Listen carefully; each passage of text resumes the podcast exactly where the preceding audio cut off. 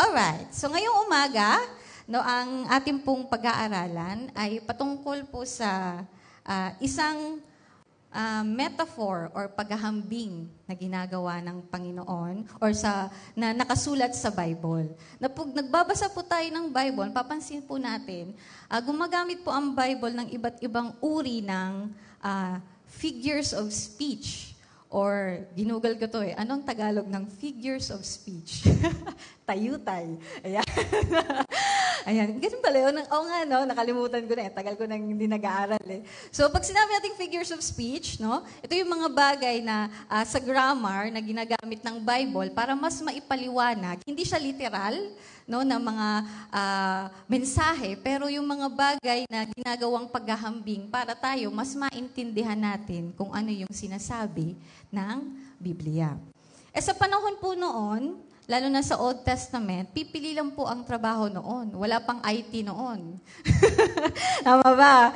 Wala pang mga ano noon, mga driver noon, wala pang ganun trabaho noon kasi pipili pa lang ang pwedeng maging trabaho ng mga tao.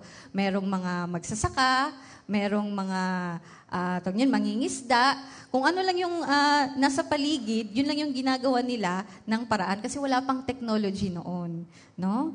And sa Bible, mapapansin natin, uh, gumamit ang Bible ng isang metaphor or paghahambing patungkol sa tinatawag na um, potter and the clay. Ayan. Mababasa natin yan all over the Bible na inihahambing ng Panginoon ang kanyang sarili bilang uh, magpapalayok. Ayan. And yung ang tao naman, tayo, bilang mga clay. Or, ano ba sa Tagalog ang clay? Putik. No? Or palayok. Ayan. Palayok na galing sa putik. No? So, ito ay paghahambing lamang, no? Para mas maintindihan natin. Kasi sa panahon kasi nila dati, wala pa namang mga plastic. Tama ba? Hindi katulad dati, no? Pwede tayo bumili dyan sa palengke. Bibili tayo ng mga uh, paper plate, no? Madali na lang. Sa kanila dati, as in ginagawa talaga yung mga utensil. And ito yung ginagamit nila para sa pangkain nila, lalagyan nila ng kung ano-anong mga bagay, ng tubig, yung malalaking vase na ganon. Yun yung tinatawag nating mga, mga, tawag nito, mga pots or clay pots kung tawagin. Na, ngayon, para maintindihan ng mga tao sa panahon ng Old Testament and even sa New Testament kung ano yung sinasabi ng Panginoon, ginamit niya itong isang paghambing patungkol sa Kanya at sa atin. Ayan. And pag sinabi nating paghambing sa grammar, napaka-importante na malaman natin no, kung ano yung uh, role or ano yung mga bagay na hinahambing natin. Okay? For example, Sino ba yung potter? Sino ba yung clay? Yan. Kung hinahambing ng panoon, sino ba yon? So, pag sinabi nating potter, it pertains to God. Okay? Pag sinabi nating clay, tayo yon, mga tao. Okay? So, yung role ni Lord, siya yung potter, tayo yung clay. Okay? Para mas maliwanag, magbasa tayo ng mga Bible verses kung saan ginamit itong paghahambing na ito. Okay. The first one, sabi dito, sa Genesis 2.7, ito yung paggawa niya ng tao. Okay? Pagkatapos ginawa ng Panginoong Yahweh ang tao mula sa alabok or dirt, no, lupa. Hiningahan niya sa ilong at nagkaroon ng buhay. Ganun pala ginawa ang tao. Okay? Di ko lang alam kasi may mga kumakalat ngayon na ang tao daw galing sa unggoy. Papayag ba kayo doon? Ako hindi. Ako hindi. Ano? Ikaw papayag ka? Tignan mo nga yung katabi mo, mukha bang unggoy? Hindi naman eh. Oo. Kung ang tao ay galing sa unggoy, bakit may mukhang kabayo? Tama ba? O, joke lang po yun. Hindi kasi may mga nagsasabi na ang tao daw ay nanggaling sa unggoy. Pero ang sabi ng Panginoon, no, ganito daw niya ginawa ang tao. No? Ang tao daw ay mula sa alabok, hiningahan niya ng buhay, kaya hindi lang basta alabok eh. May hininga ng buhay galing sa Diyos. Kaya hindi tayo basta lang uh, hayop or basta lang tayo unggoy. Meron tayong something na similar sa atin na very different sa mga hayop. Sa mga hayop, pag pumatay sila, okay lang. Tama ba? No? Kasi yun ang kanilang nature eh. Kailangan nilang pumatay para kumain. Di ba? Pag kunyari, ang lion, kumain ng deer, okay lang. Kasi nga, yun ang kanyang nature.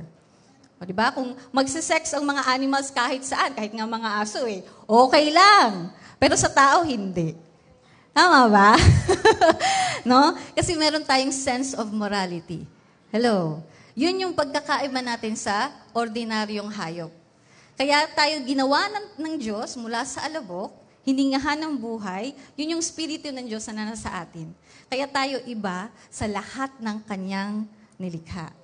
Alam niyo ba, nung nilikha ng Diyos ang mga birds in the sky, yung mga fish in the sea, yung ginawa niya yung mga, uh, ang tawag niyan, yung mga halaman, yung mga trees, no? Yung magandang bulubundukin, yung makikita niyo yung makiling, di ba? Ang ganda. Sabi ng Panginoon, it was good, sabi niya. It was good, sabi niya nung ginawa niyang lahat ng yon. Pero, nung ginawa niya lang ang tao, dun yan lang sinabi, it was very good. Ibig sabihin, ganun pala kahalaga ang tao. Pinakahuli siyang ginawa. Siya ang pinaka-espesyal na ginawa ng Diyos na mamamahala sa lahat ng kanyang nilikha. Kaya kapatid, hindi ka pipitsugin. Hello? Tama ba? Kung ikaw ay tao, ikaw ay mahalaga. Kasi nasa sa atin yung hininga ng buhay na tanging mga tao lang ang meron. Amen. Eh, huwag mo sasabihin, ay, ganito lang kasi ako, ganyan-ganyan lang. Hindi po. Lahat po ng tao ay espesyal na ginawa ng Panginoon. So sobrang espesyal, no? Na kahit walang magkakatulad, kahit kambal pa nga, magkakaiba ang ating fingerprint. Hello? Tama ba? No? Magkakaiba yung ating sa mata. Kaya di ba sa national ID, kinukuha yung ating retina? Kasi magkakaiba tayo ng ganun. No, bawat isang tao may special na identity na ibiga, ibinigay ng Panginoon. And siya lang ang gumawa noon. Sabi niya, mula sa alabok. So mean to say, parang soil. Kung babasahin natin sa taas, sa 2.6, sinabi doon, ang lupa ay hindi lang basta lupang tigang. Yun ay may kaunting tubig. Okay? Kaya siya parang putik. Tama ba? No? And kung mapapansin nyo, no, kung pag-aaralan natin ang ating biology, alam nyo ba na ang lahat ng komposisyon ng ating katawan ay makikita din sa lupa? For example, iron. Di ba may iron tayo sa dugo? Di ba nasa lupa din yan? Hello? And almost 86, uh, siguro 80%, kung may makikita kayong alabok dyan sa bahay nyo, yung mga, ang tawag niyan, mga dirt sa bahay nyo, 80% niyan ay galing sa'yo. Ibig sabihin, yung mga nag-shed ng mga uh, dead cells sa iyo, yun ay uh, tinitignan natin, ay, alikabok yan. Actually, it comes from us. Kasi lahat ng minerals na makikita sa lupa ay makikita din sa ating katawan. Ang pagkakaiba lang, meron tayong hininga ng buhay. Amen. No? So it makes sense na galing tayo sa alabok. Sabi nga, di ba? Kung galing tayo sa alabok, babalik din tayo sa alabok. It pertains to our mortality. Na tayo ay talagang mamamatay ng pisikal. Amen. Okay? So kung saan tayo nanggaling, doon din tayo babalik. Kung ating katawan ay galing sa alabok, doon din babalik. Okay? That's the circle of life. Okay? Sabi doon, it's very clear. Sino ang gumawa ng tao? Ang Diyos. Hindi ang palayok or yung hindi yung putik. Kasi hindi kayang gumawa ng putik. Hello? Okay? So ano pa? Sabi sa Jeremiah 18.5, sabi dito, Pagkatapos, sinabi sa akin ni Yahweh, O Israel, pertaining to uh, Israel, wala ba kayong karapatang, wala ba akong karapatang gawin sa iyo ang ginagawa ng magpapalayok sa putik na iyon? So inihimbing na laman ng Panginoon ang kanyang sarili kasi nga sobrang kulit ng mga taga-Israelites. No? Kayong, kayo'y nasa mga kamay ko tulad ng putik sa kamay ng magpapalayok. Okay? Gayon man, o Yahweh, ayan, So sinabi dito sa 18:5 to 6, sabi niya na kayong mga tao, no? Kayo ay parang mga putik sa aking kamay, no? Na siya lang ang may hawak ng ating buhay. At mayroon siyang kakayahan na hulmahin tayo kung papayag tayo na magpahulma. Hello? No? So Jeremiah 18:5 6, no? Sabi dito, uh, nasa kamay ko tulad ng putik na nasa kamay ng magpapalayo. Ganun daw tayo sa uh, paningin ng Panginoon. Ano pa? So it's very clear na ang potter ang nagmo-mold ng clay. No? Hindi ang clay ang nagmo-mold sa potter. Tama ba? Kaya importante ang role sa paghahambing eh. No? Kasi sinabi nating potter, baka isipin natin tayo yung potter, si Lord yung clay. No? Mahirap yon. Okay? So tayo, very clear sa Bible, na sinabi ng Panginoon, tayo yung putik. Okay? Tapos, sabi din sa Jeremiah, Isaiah 64:8, Gayon man, O Yahweh, ikaw pa rin ang aking ama. Sabi ni Isaiah ito, Kami ang putik at ikaw ang magpapalayok. Ikaw ang sa amin humuhubog. Ayan. So clear ulit na sa Isaiah naman ang nagsasabi nito, na tayo pala ay putik at ang Panginoon ay ang magpapalayo. No. It brings us to the question, no? Kung ang Diyos ang ang magpapalayo or the potter at tayo ang clay, we often ano, tawag nga, tawag to, think that um, may mga tao kasi na baliktad yung tingin nila. Hello.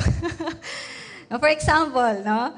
Um, we, we assume control ba? Na? And try to mold God according sa ating gusto. Eh siya ang gusto kong mapakasalan, Lord eh. Maghahanap ka ngayon ng verse na magmamatch doon, di ba? So yung kalooban natin ang nauuna bago yung kalooban ng Panginoon. No? So we try to mold God. Ginagawa natin siyang genie ba? To fit what our needs. Okay? Pag nagbabasa tayo ng Bible, ay, ayoko niyan, may correction. Hello? sakit naman yan, ayoko niyan. Gusto ko lang dun sa puro encouragement. Hello? No? So we assume control and try to mold God to suit our needs. No? And we, uh, we are surrender, or are we surrendered to the will of God and simply listening to His instruction? So, sino ba ang humuhubog sa buhay natin? No? Sino ba ang nasusunod sa buhay natin? Para mas maintindihan natin ang importansya na si Lord ang humuhubog sa atin, pag-aralan natin kung paano ba gumawa ng palayok. Ayan, na-research ko to eh. Paano ba gumawa ng palayok? okay? So ano ba yung, inst- or, or pa- paano ba siya, i- para maihambing din natin sa ating uh, pananaw patungkol sa ating Diyos. Okay? Okay. Pag, pa, bago maging isang palayok, ang isang palayok, dumadaan ito sa proseso. Tama ba? Hindi ito yung parang, tadan! May palayok na. Dumadaan siya sa proseso. So, pag-aralan natin. So, ang unang proseso na dinadaanan ng palayok, okay, na ginagawa ng magpapalayok, una ay, tinatawag nating wedging. Ayan. Nakakita ka na kayo ng tinapay. Di ba yung paggawa ng tinapay? Sinong mga baker dito? Yun yung parang paggawa ng tinapay. Kinuha yung putik, tapos parang ginaganon. No? Pag sinabing ginaganon, ay talaga namang para ma- mabanat, no, ma-stretch, No? Para, bakit? Para mawala daw yung bubbles. Kasi nga, pag may palayok, pag may bubbles, ibig sabihin may butas. Hello? no? Tapos, pag binaba na siya at sinitstrike, hinaham, tapos sinisqueeze, no? Ganun daw pinagdadaanan ng putik, no? And ang best example nito, no, ay makikita natin sa buhay ni Jesus. No? Na lahat pala ng mananampalataya ay dumadaan sa ganito. Okay? And makikita natin sa buhay ni Jesus, take note, si Jesus ay hindi nagkasala ni minsan. Okay? Let me remind you. Si Jesus ay hindi nagkasala ni minsan. At ito ang sabi ng sa Bible. Nang mabautismuhan si Jesus, kaagad siyang umahon sa tubig. Ayan, nabautismuhan si Jesus. Sinong mga bagong baptized dito? Ayan, nabuksan ang langit at nakita ni Jesus ang Espiritu ng Diyos na bumaba sa kanya na parang isang kalapati at dumapo sa kanya. At isang tinig mula sa langit. Okay, sabi ng Panginoon, ito ang minamahal kong anak na lubos kong kinalulugdan. Ibig sabihin, God was very pleased with Jesus. Okay? Kasi nga, sinusunod ng ating Panginoon ang kanyang kalooban, ang kanilang kalooban. No? Pero pagbabasahin natin, di Matthew 3. Pagbabasahin natin next chapter, pagkatapos, nung sinabi doon na si Jesus ay kinalugdan ng Panginoon, sabi doon, si Jesus ay dinala ng Espiritu sa ilang upang tuksuhin ng Diablo. Ba't ganon? Akala ko ba kinalulugdan siya ni Lord? Bakit dinala siya sa isang lugar upang tuksuhin ng Diablo? Di ba? Mapapaisip kayo eh. Kasi nga, may mga bagay kasi na pinagdadaanan ng isang tao, kagaya natin, na hindi siya isang punishment. No? Kundi isang trial sa ating buhay. Now, don't get me wrong. May mga ginagawa talaga tayo na punishment. Tama ba? Yung mga kasalanan na ginagawa natin, natural lang yun na meron talaga yung punishment. Kasi nga nakasalagay din sa Galatia, kung ano ang tinanim, siyang aanihin. Pero sometimes, hindi ko alam if danas nyo ito, ginagawa nyo naman lahat ng tama. Tama ba? Nagde-devotion ako, nagsisell ako, ginagawa ko lahat ng mga sinasabi ng Panginoon. Pero bakit ganun, Lord? Bakit ko to pinagdadaanan? Bakit para akong wini-wedge, kagaya ng isang palayok? Sabi ko nga kanina, the best example here is Jesus. Hindi siya minsan man nagkasala, so it's not a punishment. Hindi ito isang, um, tawag nito, punishment sa kasalanan kanyang ginawa. Now, if hindi ito isang punishment, then ano ito? No? For example, no? Um, ginagawa naman natin lahat ng tama. Kaya lang, ba't ganun, Lord? Hindi ako matanggap-tanggap dun sa trabahong ina-applyan ko. Bakit ganun, Lord? Hirap pa rin kami financially. Ba't ganun, Lord? Ang hirap-hirap imbitahin ng pamilya ko. No? May mga, o di ka, Lord, ba't ganito? Bakit may sakit ako? Sa dami-dami ng masasamang tao sa mundo, bakit ako ang may sakit? No? These are not punishments for bad decisions. Hindi ito pagpaparusa, no? Ito ay pag-wedge ng Panginoon para tayo ay lumago. Okay? Kasi kung hindi i-wedge ang putik, hindi siya magiging palayo. Mananatili siyang isang putik. Ano ba ang putik? Di ba tinatapak-tapakan? Hello? Laging nasa baba hindi nakikita, hindi pinapansin. Hello? Eh, ang disenyo ng Panginoon sa bawat tao, merong purpose. Kaya siya kumuha ng alabok at gusto niyang i-mold tayo according sa isang purpose na para lang sa iyo. Kaya don't compare na, ay ganito kasi ganyan, meron silang pinag-aralan, mayaman kasi sila, kaya ganon, kaya sila nakakapaglingkod. Hindi. Each and every one of us is unique. Sabi ko nga kanina, kahit nga thumb trip mo, napaka-unique. Meron kang talento, meron kang meron sa'yo na hindi makikita sa ibang tao. Tignan mo nga yung katabi mo. Oo. Kamukha mo ba yan? Praise God, hindi. Tama ba? Napapa-praise the Lord ka ba? Praise the Lord, hindi ko siya kamukha. Kasi nga, you are unique. Amen. Tama ba? No? Pero yun nga, pag may pinagdadaanan tayo, let us evaluate. No? If it is because of our sin, magbago. Hello? Para matapos na yung trial. Tama ba? Pero pag hindi at alam mo na gumagawa ka ng tama, at nalaman mo ang katotohanan ito, na hindi pala ito punishment, may ginagawa pala ang Panginoon. Amen. Unang proseso pa lang to. okay? O, sunod tayo. Okay? Next. Forming. Ayan naman. Ito naman yung um, ang pagfo-form ng Panginoon. So makikita nyo sa, sa picture, di ba? Galing dun sa paggaganon, tumaas na. Ayan. Tapos nilalagyan niya ng hugis no? nung patter. Kaya lang, ang problema kasi sa atin, hindi tayo non-living things kagaya ng, ng, ng clay pot. Tayo ay living things. And merong gift ang Panginoon na binigay sa atin. Bagamat tayo ay clay at ginawa niya tayo, hindi tayo ginawa ng Diyos na robot. Hello? Tama ba?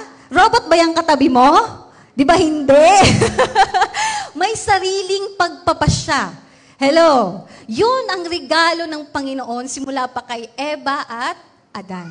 Yun din ang pagkakaiba natin sa lahat ng mga hayop. Meron tayong pagpapasya na tayo lang ang Ayan. Di ba yung pot ng sinaing? Gusto ko ganun. Bakit yung vase? Eh, lalagyan lang yan ng bulaklak. Tapos, malalanta lang. Tapos, nandun lang sa may gilid.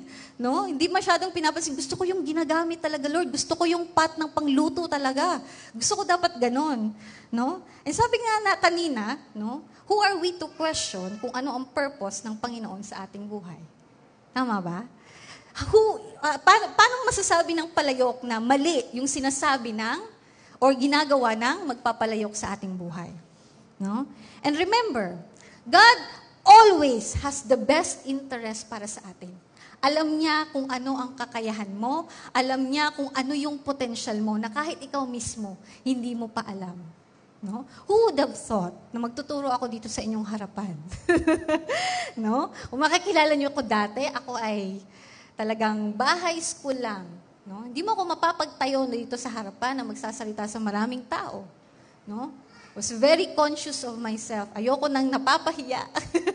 Ayoko nang tinitignan. Kaya nga nang nag-ministry ako, media agad ang pinuntahan ko. Kasi nga, nasa likod lang. Di nakikita. Ayoko mag-music team kasi nandito sa harapan. Although wala din kasi akong talent. Ayoko din mag-usher dati kasi nga nasa harapan. Ayoko ng mga ganun. Gusto ko lang nasa likod. No? Pero yun nga, because I listened, no? And because I saw the gift of God na ibinigay sa akin, Lord, sabi ko, kaya ko ba yun? Parang hindi ko kaya, Lord. Pero yun nga, hakbang ng pananampalataya. Kaya mo bang hakbangan yung sinasabi ng Panginoon? And eventually, no, galing dun sa sa media, no, nagturo sa cell group, nahubog ng Panginoon unti-unti hanggang sa binigyan ng pagkakataon na mag-share sa inyo ng mag-share sa inyo ng salita ng Diyos ngayon. Himalayo ng Panginoon. Amen. Amen. Kasi may binago siya sa buhay ko. No? Who would have thought No, yung introvert na taga Davao City ay magsasalita sa inyong harapan. Kung hindi himalayo ng Diyos, hindi ko lang alam kung ano. Amen. No? So sabi doon, who are we to question? Eh, ang Diyos meron siyang purpose kung bakit niya ginawa ang vase. Kasi ang vase nilalagyan ng magandang bulaklak. Tama ba? No? And merong purpose ang bawat isa, just like ang body ay may purpose, ang bawat parte ng katawan ay may purpose. Amen. Tama ba? Lahat ng parte ng katawan natin may purpose. Iba-iba nga lang. Tama ba? Oh, for example, sino dito puro mata lang? Taas ang kamay or taas ang mata kasi puro mata lang eh. Di ba wala? So lahat tayo may kanya-kanyang parte ng katawan. And lahat yun ay importante para tayo ay mabuhay. Tama ba? Kaya hindi mo pwedeng sabihin na, ay, ano lang ako eh, ganito lang ako, hindi po. Ikaw ay parte, sabi nga sa Bible, ng katawan ni Kristo. Si Kristo ang ulo, tayo yung katawan. Bawat katawan, parte ay importante. Hello? Tama ba? No? So, hindi ibig sabihin na tayo ay uh, maliit yung kinikontribute, no? Okay lang yun. Kasi nga, baka yun yung ating forming stage, kumbaga. No? Doon tayo hinuhubog ng Panginoon para dumating tayo sa proseso, no? Para pag dumating tayo sa uh, place kung saan tayo we are born for, we are built for, kaya na nating gawin. Amen. Okay? Ayan, wala yung aking notes. Pero sige. okay, next. Forming. Ano ang sunod?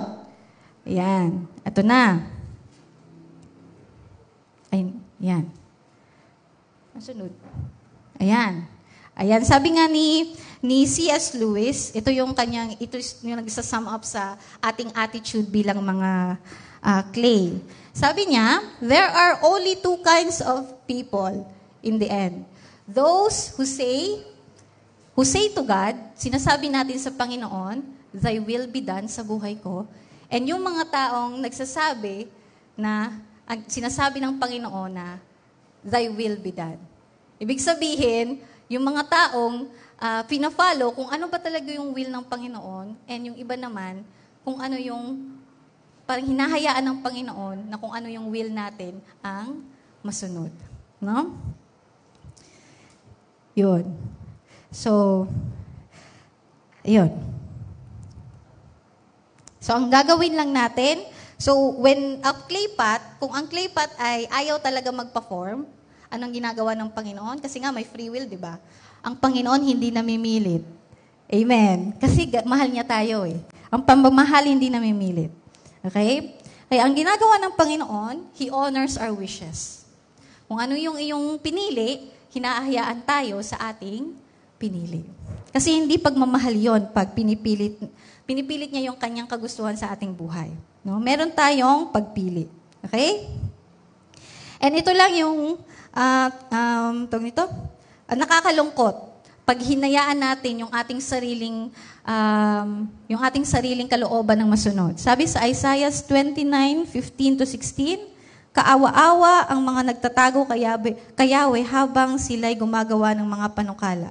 Sila'y nagsasabi, doon kami sa gitna ng dilim upang walang makakilala o makakita sa amin. Binabaliktad niyo ang katotohanan. Masasabi ba ng palayok sa gumagawa nito? Hindi naman ikaw humugi sa akin at masasabi ba ng nilikha sa lumikha sa kanya? Hindi mo ba alam, hindi mo alam ang iyong ginagawa? No? Let us remember na hindi natin alam kung anong mangyayari sa atin bukas. Hello? Hindi nga natin alam kung anong uulamin natin bukas eh. Tama ba? No? Hindi natin alam kung gaano kahaba yung ating, ang ating buhay, pero ang Diyos alam niya. Kaya if iaalaw natin ng Diyos na humumog sa atin, merong pag-asa. Amen. Kung sarili natin, in the end, madidisappoint lang tayo. Okay? Another process. Okay, bilisan natin. Drying. Pinapatuyo. Ayan. After gawin yung palayok, finorm siya, kailangan siyang patuyuin. Ayan. So it talks about yung pagpapatuyo, no? It talks about the waiting period. Ayan. Sino na dito, ang tagal nang inaantay yung answered prayer? No? Or sino na ditong atap na na maranasan yung blessing na gusto na gusto mong makuha sa Panginoon, no?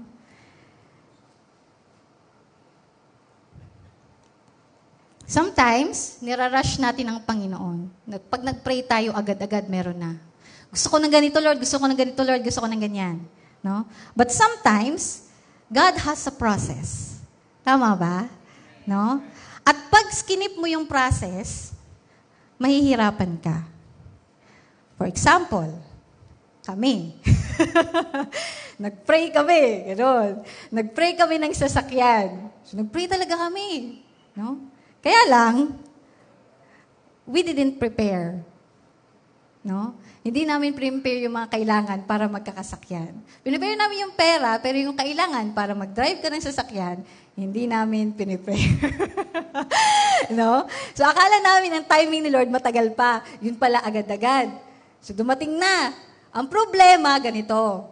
Nung dumating na, hindi kami prepared, hindi din namin ma-enjoy. Kasi wala kaming lisensya. So, hindi namin madrive yung kotse na aming binili. So, hindi namin siya masasakyan at unless meron kaming kasamang marunong at may lisensya na mag-drive. Tama ba? So, ganun din tayo, no? No, na, na sometimes we, we pray na, Lord, dapat meron ng ganito. Dapat by 30, may asawa na ako. Ayan, Lord, 29 na, 29 and a half.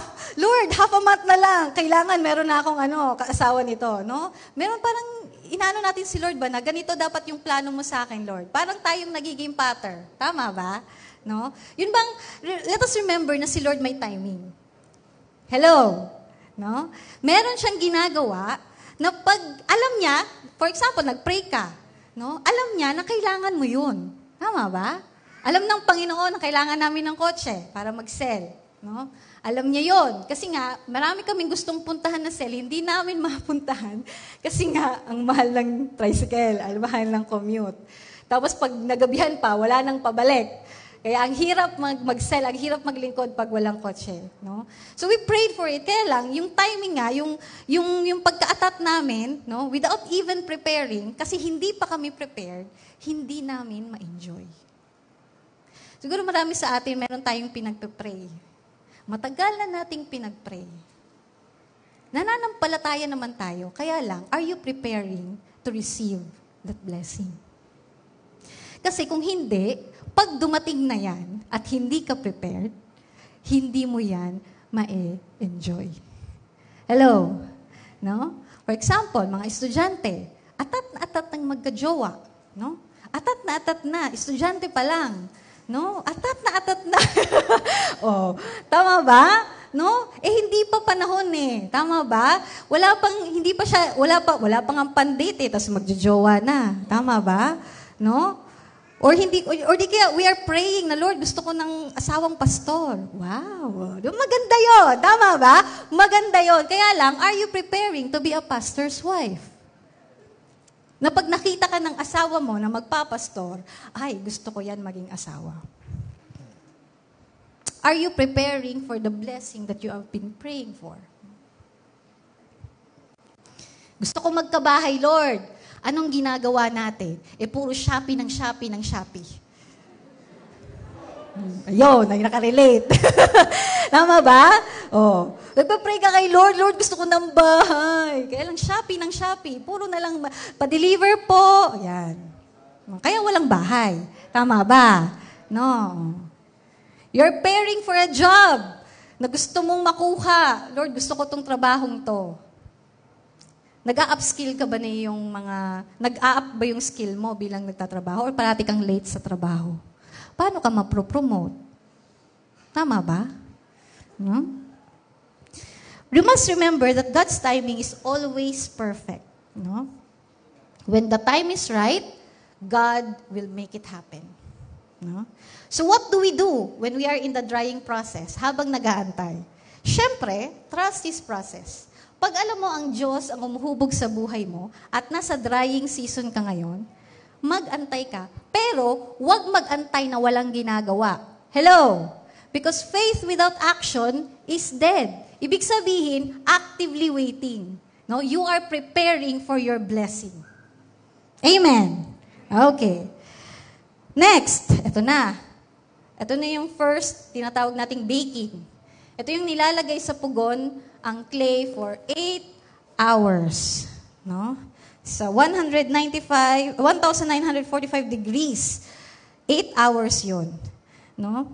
na para, anong ginagawa nun sa clay? Para maging uh, semento or tumigas at maging strong yung clay at mawala yung mga impurities.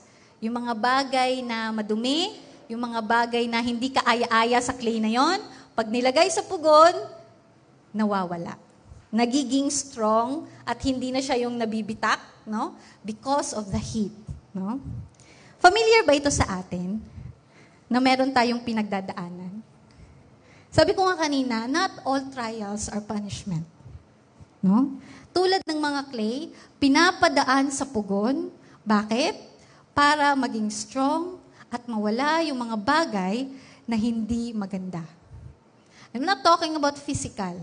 I'm talking about attitude-wise. Tama ba? Na gustong gusto mong maglingkod, kaya lang ang sama ng ugali mo ay walang lalapit na tao sa iyo. Tama ba? Gustong-gusto mo mag-share ng Word of God, kaya lang nagmumura ka. Patay tayo dyan. No? Sinong maniniwala sa atin? Kaya siguro dumadaan tayo sa pugon, kasi ang hirap kasi noon. Pag sinabi nating trials, it doesn't mean na yung paghihirap lang finances. Although mahirap talaga yun.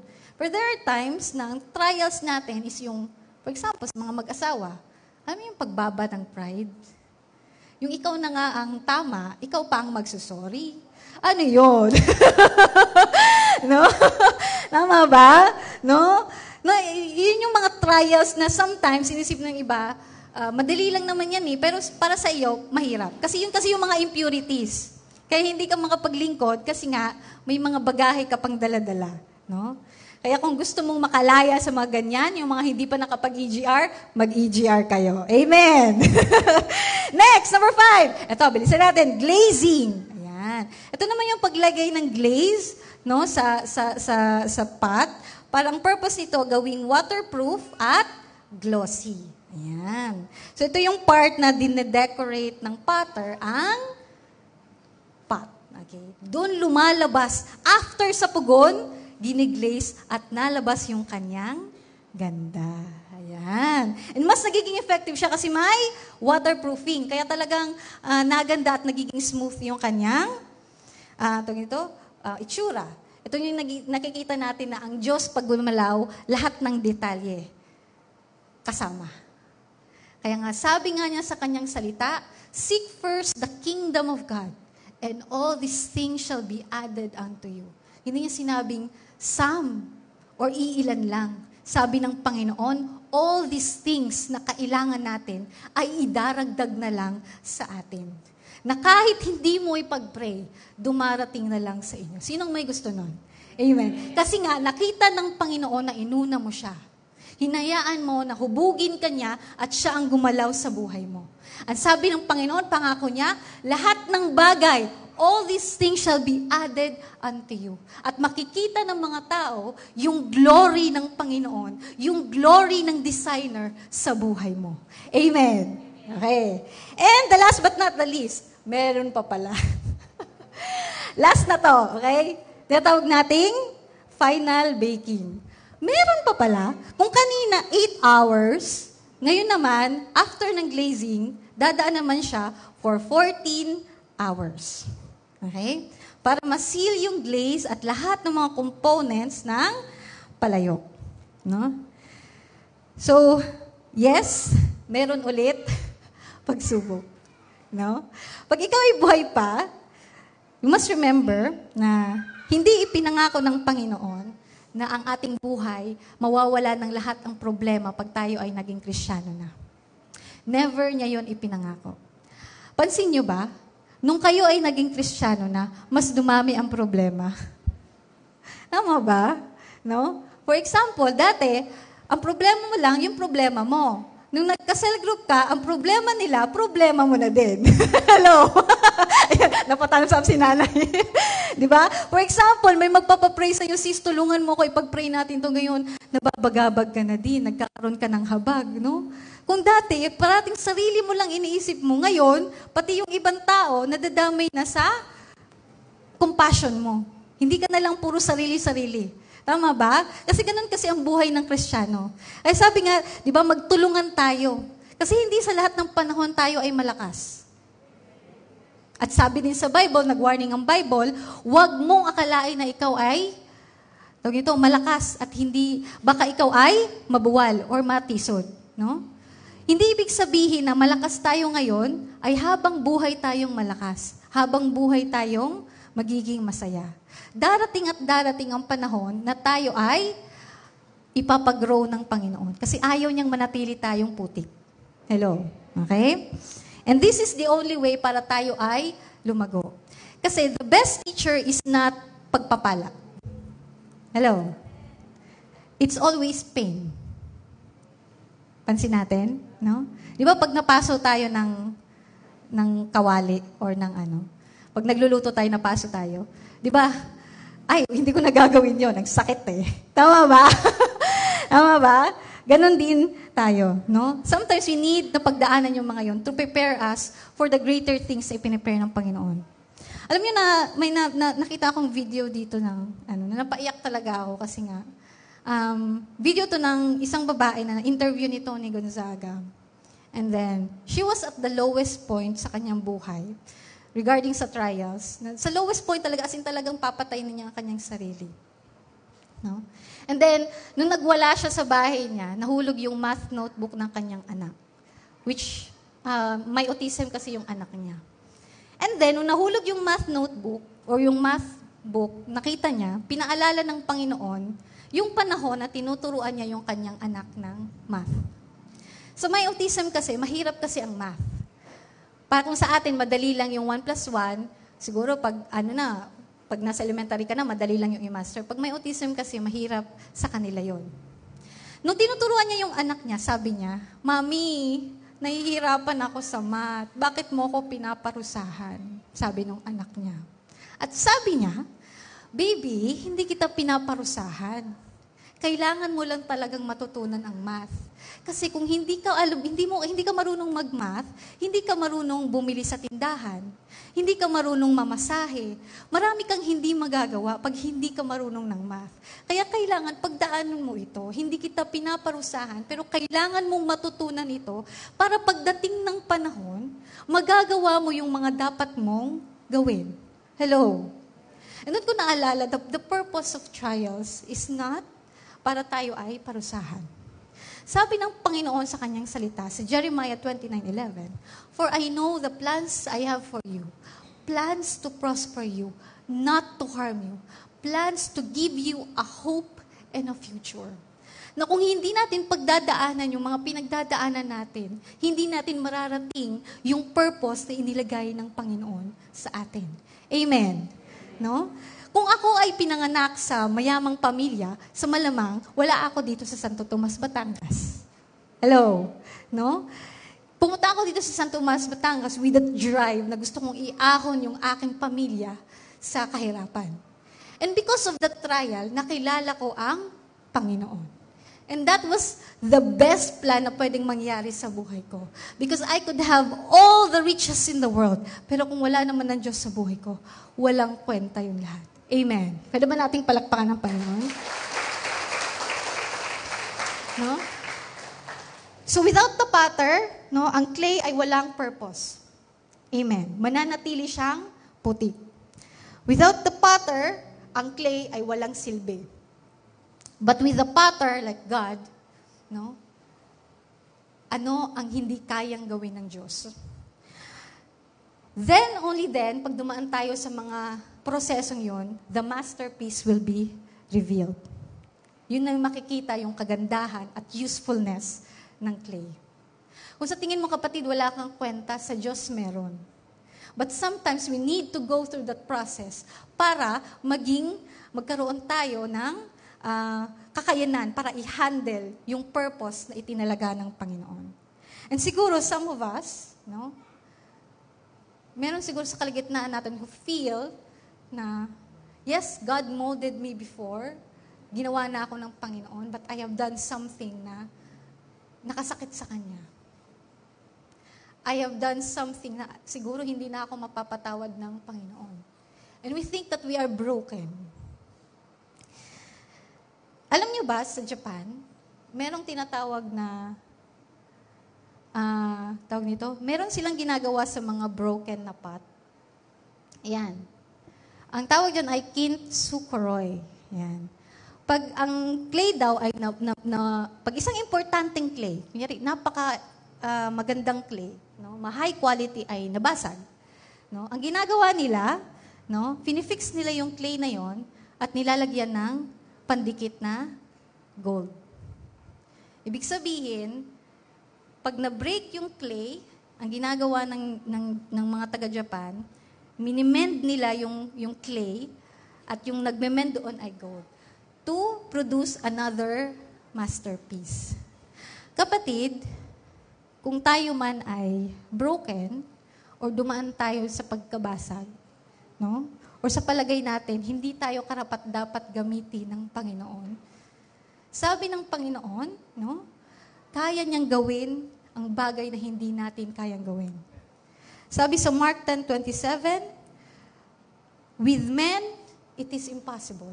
But with God, all things are possible. Kahit gaano ka pa ka-broken, ang Panginoon kaya niyang gawing bago ulit at may silbi sa kanyang purpose. Kasi ganun kanya kamahal. And pag nag-fix kasi ang Panginoon ng something na broken, it's not always uh, cheap. Tama ba? Merong gold na kasama dyan. Tama ba? No, ganun din ang sa atin. No? When, we, when He purchased us, lahat tayo, we are all broken. Hindi lang yung mga um, mabibigat yung kasalanan. Pag sinabing broken, lahat ng tao ay nagkasala. But when God stepped in, gumawa siya ng paraan to make us whole again, Ibinigay niya ang kanyang sarili para mapatawad ang ating mga kasalanan at ma-experience natin yung buhay na ganap at kasiyasaya. He mended the broken path. Kung ikaw man ay dating broken, kapatid, sa Panginoong Jesus, merong pag-asa.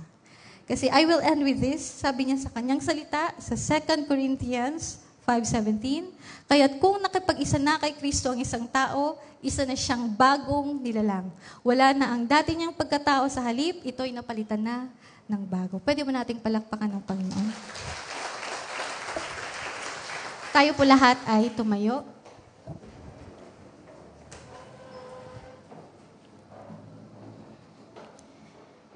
Lahat po tayo ay pumikit.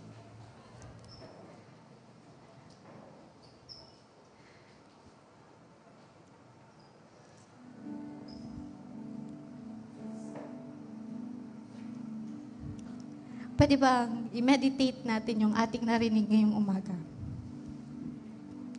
Sino ba ang butter ng ating buhay? Ang Diyos ba o tayo? Kung ang Diyos ang umuhubog sa ating buhay, at may pinagdadaanan ka ngayon kapatid, na alam mo hindi bunga ng kasalanan, pwede ba kausapin mo ang Panginoon? Nalaman mo ang katotohanan na ang Diyos ang umuhubog sa atin. Na kailangan pala sometimes pagdaanan yung sakit. Kasi one day, makakakilala ka ng someone na desim ng pinagdaanan mo. At dahil binago ng Panginoon ang buhay mo, masasabi mo sa tao yun, kapatid, may pag-asa. Yun ang paggamit ng Panginoon. Kung may pinagdadaanan ka ngayon, yun ay dahil gagamitin ka ng Panginoon sa pag, pag, pag-share ng kanyang salita para mga tao din ay makalaya. Na masabi ng tao, gusto kong makuha kung ano yung naranasan niya. Kung paano siya pinagaling ng Panginoon. Kung paano siya nahiya sa sakit. Kung paano siya pinagpala ng Panginoon sa, despite sa kanyang paghihirap. Kung bakit masaya pa din siya kahit may pinagdadaanan, gusto ko yun.